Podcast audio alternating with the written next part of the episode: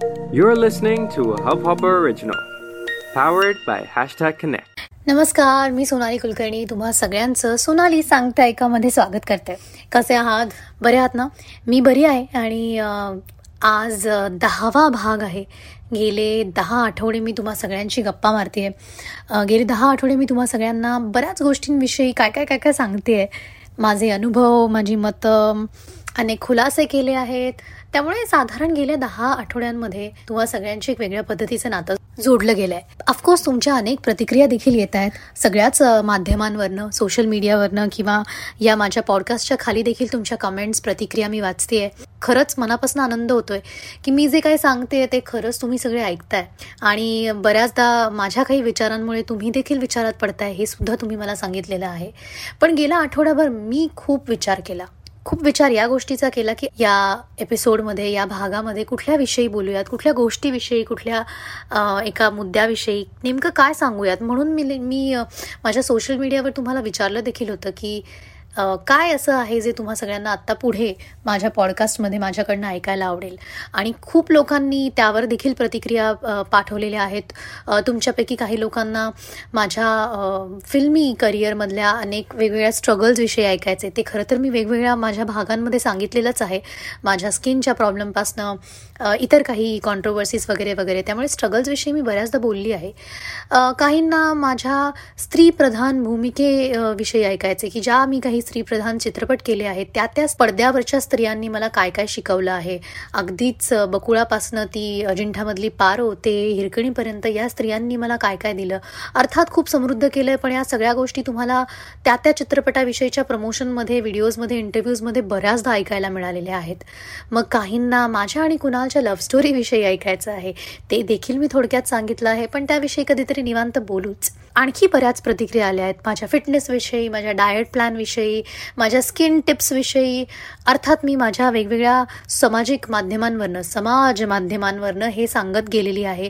फिटनेसच्या tips दिलेल्या आहेत. मी सध्या जे काही चॅलेंज करते आहे त्याविषयी देखील मी सांगितलं आहे. त्यामुळे बऱ्याच गोष्टींविषयी तुम्ही सुचवलेल्या टॉपिक्समध्ये मी बरंच काही बोललेली आहे आणि बोलत राहणारच आहे आणि वेगवेगळ्या माध्यमांवर सध्या बोलतेच आहे.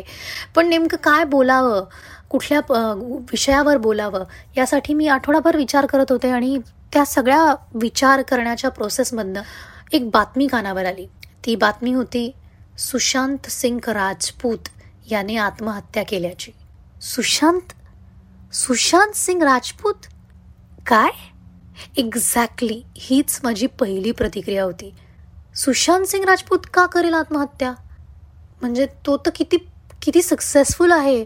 त्याचा तो लास्ट चित्रपट छिछोरे हा ब्लॉकबस्टर होता. त्यांनी अनेक उत्तम चित्रपटांमध्ये काम केलेलं आहे. खूप प्रसिद्धी खूप पैसा खूप यश मिळवलं आहे. आणि काय का का केलं असेल त्यांनी हे? त्याला का सुसाईड करावं असं वाटलं असेल? सगळं तर आहे त्याच्याकडे. एक्झॅक्टली मग माझ्या डोक्यात आलं की हे हे आपल्याला बोलायलाच हवं. अर्थात माझ्याकडे काय या प्रश्नाची उत्तरं नाही आहेत मी देखील तुमच्या इतकीच प्रश्नार्थी आहे. पण मग नेमकं काय झालं? थोडा विचार करूयात.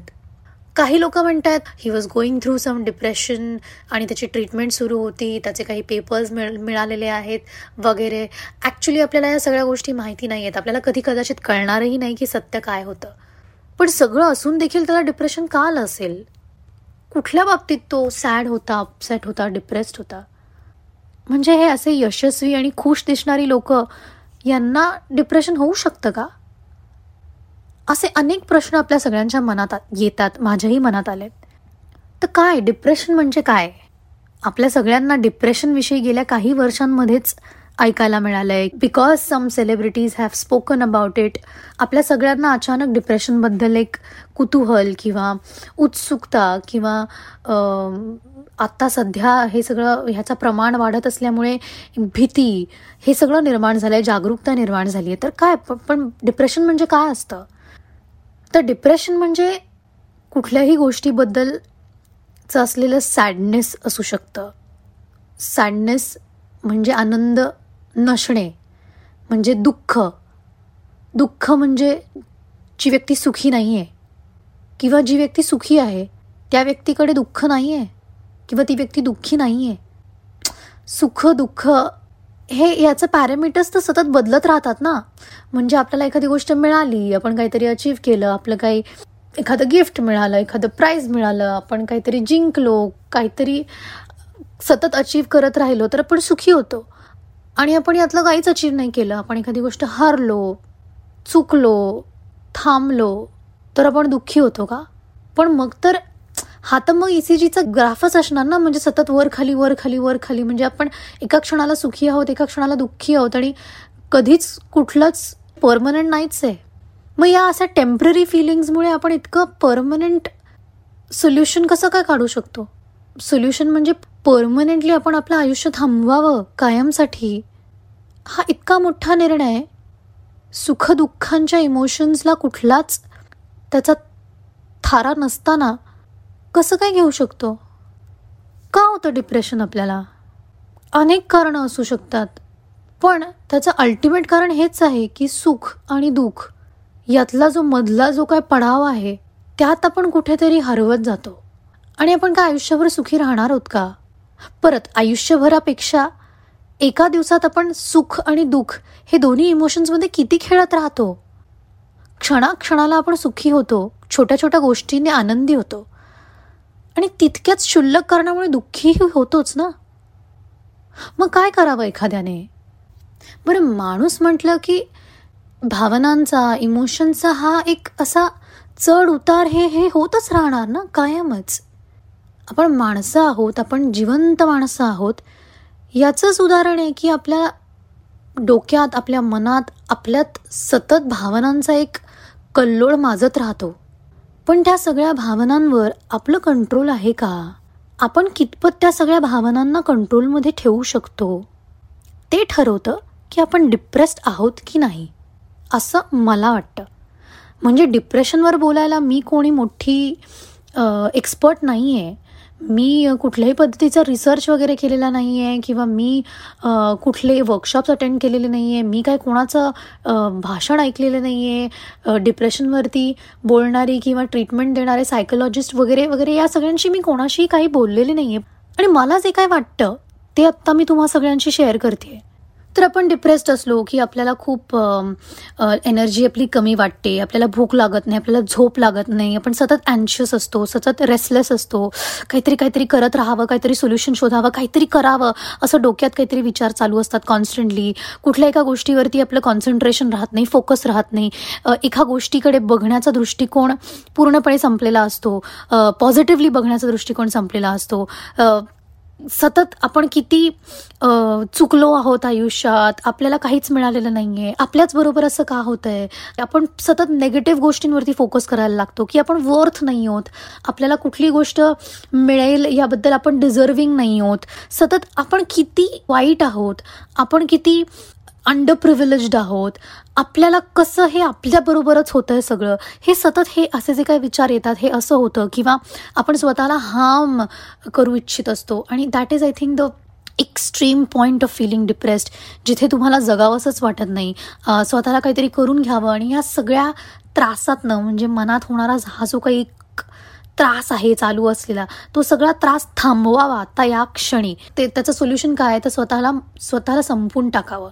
स्वतःला संपवलं तरच डोक्यात जे काही चक्र सुरू आहेत भावनांचं ते थांबेल असं आपल्याला वाटतं.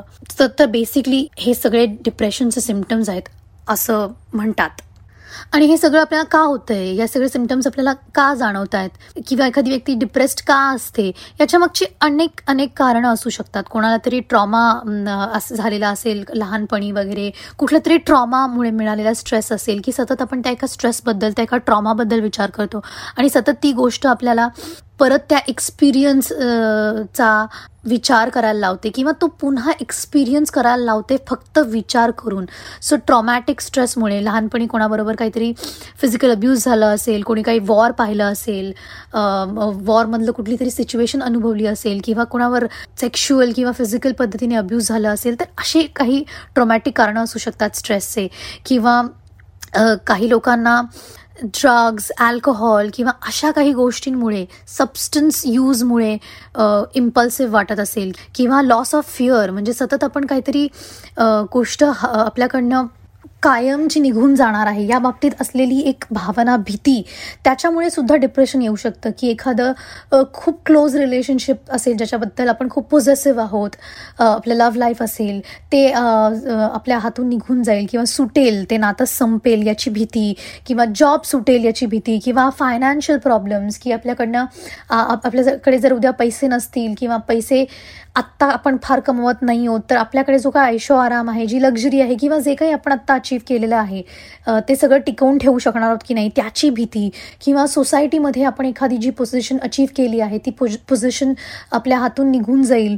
ती पोझिशन वरती आपण पुन्हा नसू याची भीती किंवा अकॅडमिक फेलियर्स जे आता हल्ली लहान लहान लहान मुलं मार्क कमी पडले किंवा जे काही त्यांनी एम्स ठेवलेले आहेत की इतके पर्सेंटेज मिळाले तर पुढे इंजिनिअरिंग करणार किंवा मेडिकल करणार किंवा अमुक तमुक तर ते त्यांना तेवढे मार्क मिळाले नाही. तर येणारं डिप्रेशन किंवा स्ट्रेस किंवा होपलेसनेस की काही व्यक्ती ॲक्च्युली नेगेटिव्हच असतात. त्यांना सतत प्रत्येक गोष्टीकडे बघण्याचा दृष्टिकोनच नेगेटिव्ह असतो की त्यांना कुठल्याच गोष्टीबद्दल होप्सच दिसत नसतात. ती माणसं ही खूप प्रोन असतात टू डिप्रेशन सतत स्ट्रेस घेणारी सतत कुठल्याही गोष्टीकडे फक्त आणि फक्त नकारात्मक दृष्टीने पाहणारी किंवा मग कुठल्या तरी क्रॉनिक किंवा टर्मिनल इलनेसमुळे एखादी व्यक्ती डिप्रेस किंवा सॅड होऊ शकते जिला काहीतरी फिज फिजिकल ट्रीटमेंट सुरू आहे किंवा अशी काही डिझीज झाली आहे की ज्याच्यावरती कदाचित ट्रीटमेंट मिळत नाही आहे किंवा ते मिळालं तरी ते इनफ असणार नाही आहे याची शाश्वती असेल किंवा भीती असेल.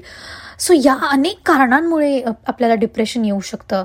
आणि अनेक त्याच्यातले मेडिकल रिझन्ससुद्धा असू शकतात की कोणाला तरी काहीतरी asthma back pain brain injury cancer heart failure related diseases diabetes AIDS blood pressure migraine वगैरे अशी अनेक कारणं असू शकतात. डिप्रेशनची आणि डिप्रेशन आहे तर तुम्हाला यातलं काहीही होऊ शकतं. हे सुद्धा तितकंच घातक आहे. सो डिप्रेशनचे कॉन्सिक्वेन्सेस देखील खूप खूप स्कॅरी असतात की तुम्हाला अनेक डिझिजेस होऊ शकतात. फिजिकल डिझिजेस तुमच्या mental इलनेसमुळे so actually depression is very scary म्हणजे जरी आपण सध्या याविषयी खूप ऐकत असलो तरी त्याविषयी असलेलं गांभीर्य किंवा जागरूकता ती खऱ्या अर्थाने खूप कमी प्रमाणात घडताना दिसते आणि मला असं वाटतं की यासाठी अनेक लोक पुढे येत आहेत अनेक एन जी ओज पुढे येत आहेत मेडिकल हेल्थवरती काम करणारे खूप लोक पुढे येत आहेत जे तुम्हाला मदत करू इच्छित आहेत. आपण अनेकदा म्हणतो की अरे याने डिप डिप्रेशनमध्ये सुसाईड केलं तर मग फोन करावा कुणाला तरी कुणाशी तरी बोलावं. आपल्याला बाहेर बसून लोकांना जज करणं खूप सोपं आहे. आपल्याला काय असं वाटतं की हॅ एवढं काय? डिप्रेशन म्हणजे काय? आत्महत्या काय करावी? आणि काय एवढं डिप्रेशन यायला पाहिजे? वय काय आहे या व्यक्तीचं? आणि कशासाठी का नाही विचार करत लोक? का पॉझिटिव्हली बघत नाहीत?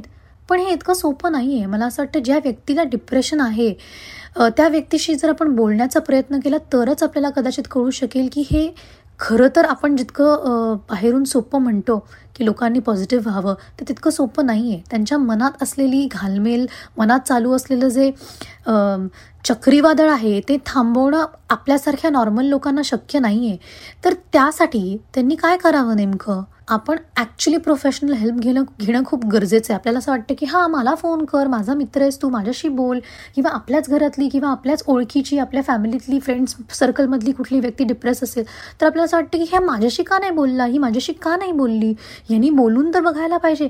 पण आपण हे बोलून समजू शकतो का? ऐकून घेऊ शकतो का? त्याच्यावरती योग्य ते मार्ग सोल्युशन सांगू शकतो का? तर नाही. I think we all need to understand that depression is something that needs proper professional help. And to reach that particular professional help is very important आणि आत्ता जसं आपण कुठल्याही मेडिकल एमर्जन्सीसाठी कुठल्याही फिजिकल इलनेससाठी इमिजिएटली डॉक्टरकडे जातो तसंच डिप्रेशन वाटायला सुरुवात झाली यातले कुठलेच सिमटम्स वाटले तर इमिजिएटली मेडिकल प्रोफेशनल हेल्प घ्यावी. कधीतरी आपल्याला ते बरं वाटेल आणि आपल्या फॅमिली मेंबर्सशी किंवा फ्रेंड्सशी बोलून बरं वाटेल या आशेवर खरं तर जगणं खूप रिस्की आहे. अर्थात बोलावं बोलत राहावंच. आपल्या मनात काय भावना आहेत काय चालू आहे काय झगडा आहे हे सतत बोलत राहावं. पण तितकीच गरज आहे मेडिकल हेल्प घेण्याची. जे हॉर्मोनल इम्बॅलन्स होतं आपल्या आपल्या मेंदूत स्ट्रेस असल्यामुळे त्या हॉर्न हॉर्मोनल इम्बॅलन्ससाठी तर डेफिनेटली मेडिकेशन घ्यावं लागतं. सो या सगळ्या प्रोफेशनल हेल्पकडे जाणं अत्यंत गरजेचं आहे.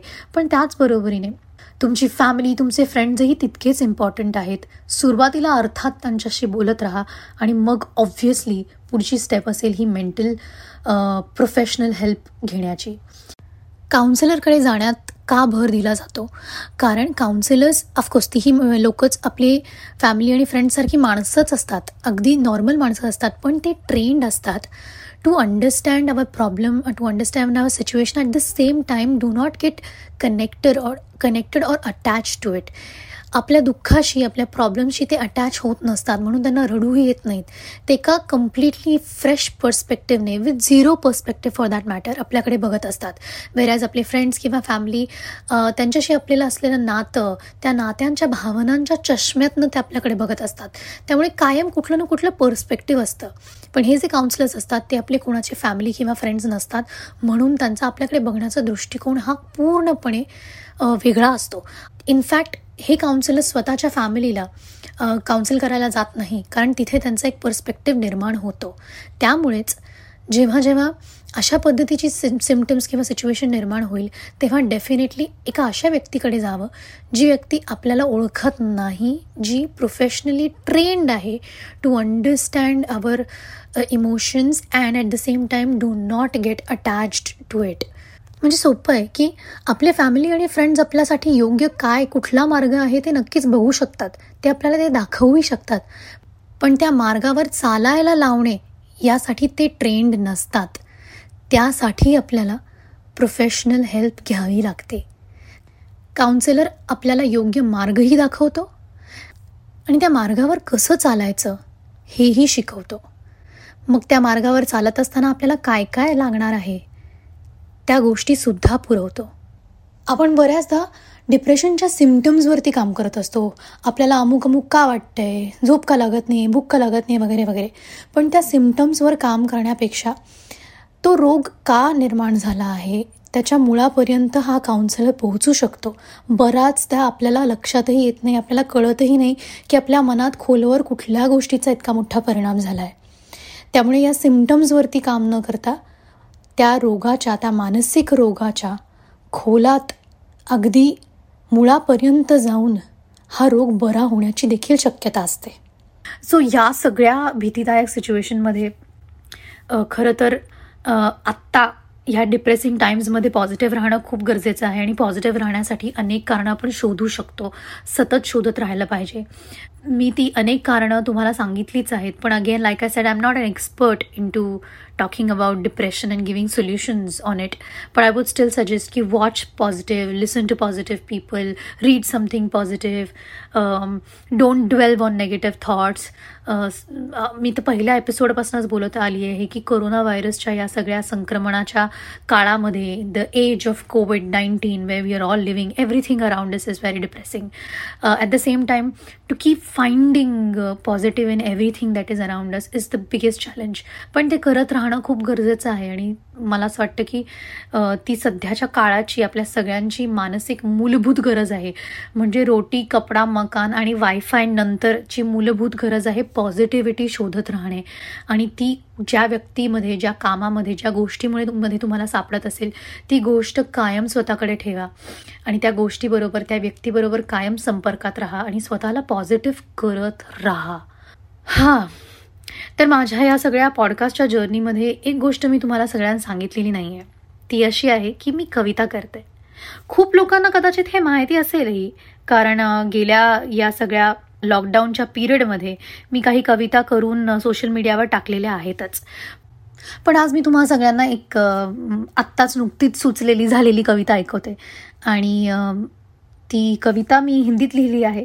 कारण जशी मी सुशांत सिंग राजपूतची बातमी ऐकली तशी ओघाने मला ही सुचली आणि खरं तर हे जसं सुचत गेलं तसं तसं मी लिहिलं आणि आत्ता तुम्हा सगळ्यांसमोर पहिल्यांदाच मी पॉडकास्टच्या माझ्या या प्रवासात मी स्वतः लिहिलेली कविता तुम्हा सगळ्यांना ऐकवते. वो सिखाते हैं बचपन से जीतना है। मगर अगर हारे तो कहाँ जाए? किसको पता है? ऊंचाइयाँ छूना है, हासिल करना है। लेकिन अगर ऊंचाइयाँ ना छू सके तो? तो हाथ में क्या है? कौन बताए? ज़िंदगी की राह में कांटे बहुत है। वो चुभेंगे। ये तो सब बोले। लेकिन वो चुभेंगे तो उन्हें निकाल कर जख्म पे मलम पट्टी लगाकर भी चला जा सकता है। ये भी तो बताओ। और समझो अगर ना भी हो चलना। बस रुक जाना हो। तो भी क्या गैर है? मन करे तो चलो। और ना करे तो बस रुक जाओ। लेकिन रुक जाना मतलब मर जाना, बस क्या यही एक रास्ता है? तरक्की। क्या यही एक जीने का मकसद है? धन, दौलत, शोहरत, मुकाम, क्या यही सब खुशियों का पैरामीटर है? और अगर है तो फिर क्यों कुछ लोग इन सब के बावजूद भी सुकून से नहीं सो पाते हैं? ऊपर ऊपर से, बाहर से जो खुश है, क्या वो अंदर से भी खुश है? खुश होना मतलब क्या? मतलब उदास ना होना।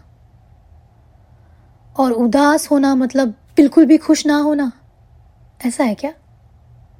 मतलब खुशी और उदासी दो ऐसे भिन्न भावनाएँ हैं।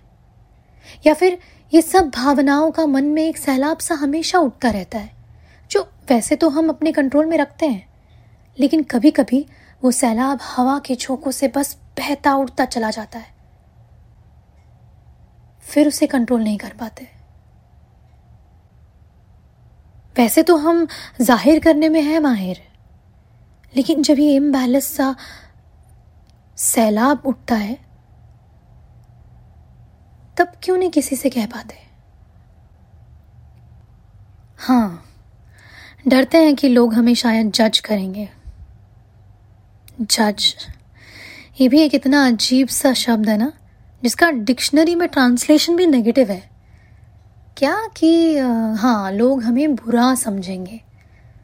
क्यों भाई? बुरा क्यों समझेंगे? यहाँ तो ज़रूरत केवल इतनी है कि लोग हमें समझें। अगर समझेंगे तो शायद इस मन के सैलाब को समझा पाएँगे। समझा पाएँगे तो शायद कभी उसे रोक पाएँगे, बुझा पाएँगे। और वो वो जो लोग रस्तों पे रहते हैं, उनको नहीं होता क्या डिप्रेशन जो बॉर्डर पे जवान मरते हैं, उनको नहीं होता?